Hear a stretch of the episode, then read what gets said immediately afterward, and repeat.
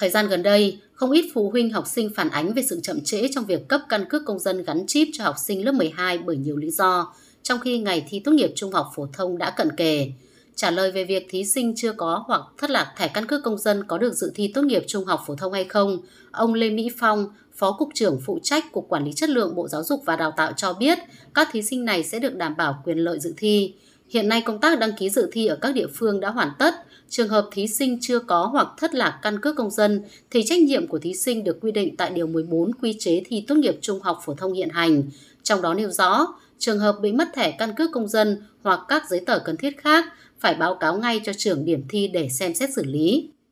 Nếu thí sinh mà tới thời điểm thi mà chưa có hoặc thất lạc căn cước công dân thì thí sinh có thể dùng giấy báo dự thi và phiếu đăng ký dự thi tức là phiếu số 2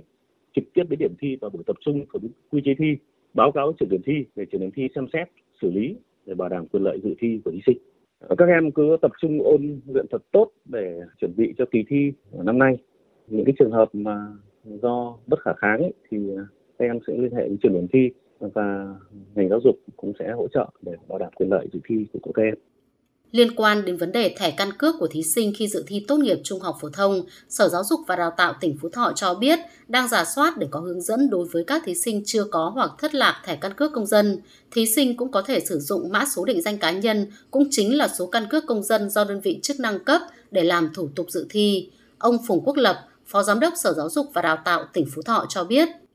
để đảm bảo quyền lợi cho các thí sinh dự thi tốt nghiệp ờ, trung học thông năm 2022. Ngay từ khi có cái văn bản hướng dẫn của Bộ cũng như là quy chế thì tất cả các nhà trường đã triển khai hướng dẫn cho các em học sinh học quy chế, trong đó có cái nội dung có liên quan tới quy định về thẻ căn cước đối với học sinh trong quá trình dự thi. Đối với tỉnh Phú Thọ thì về cơ bản cũng đã có thẻ căn cước, còn một số trường hợp cũng đã xử lý thực hiện theo phương án 2 đó là cấp thẻ định danh cho các em, còn lại cũng rất ít.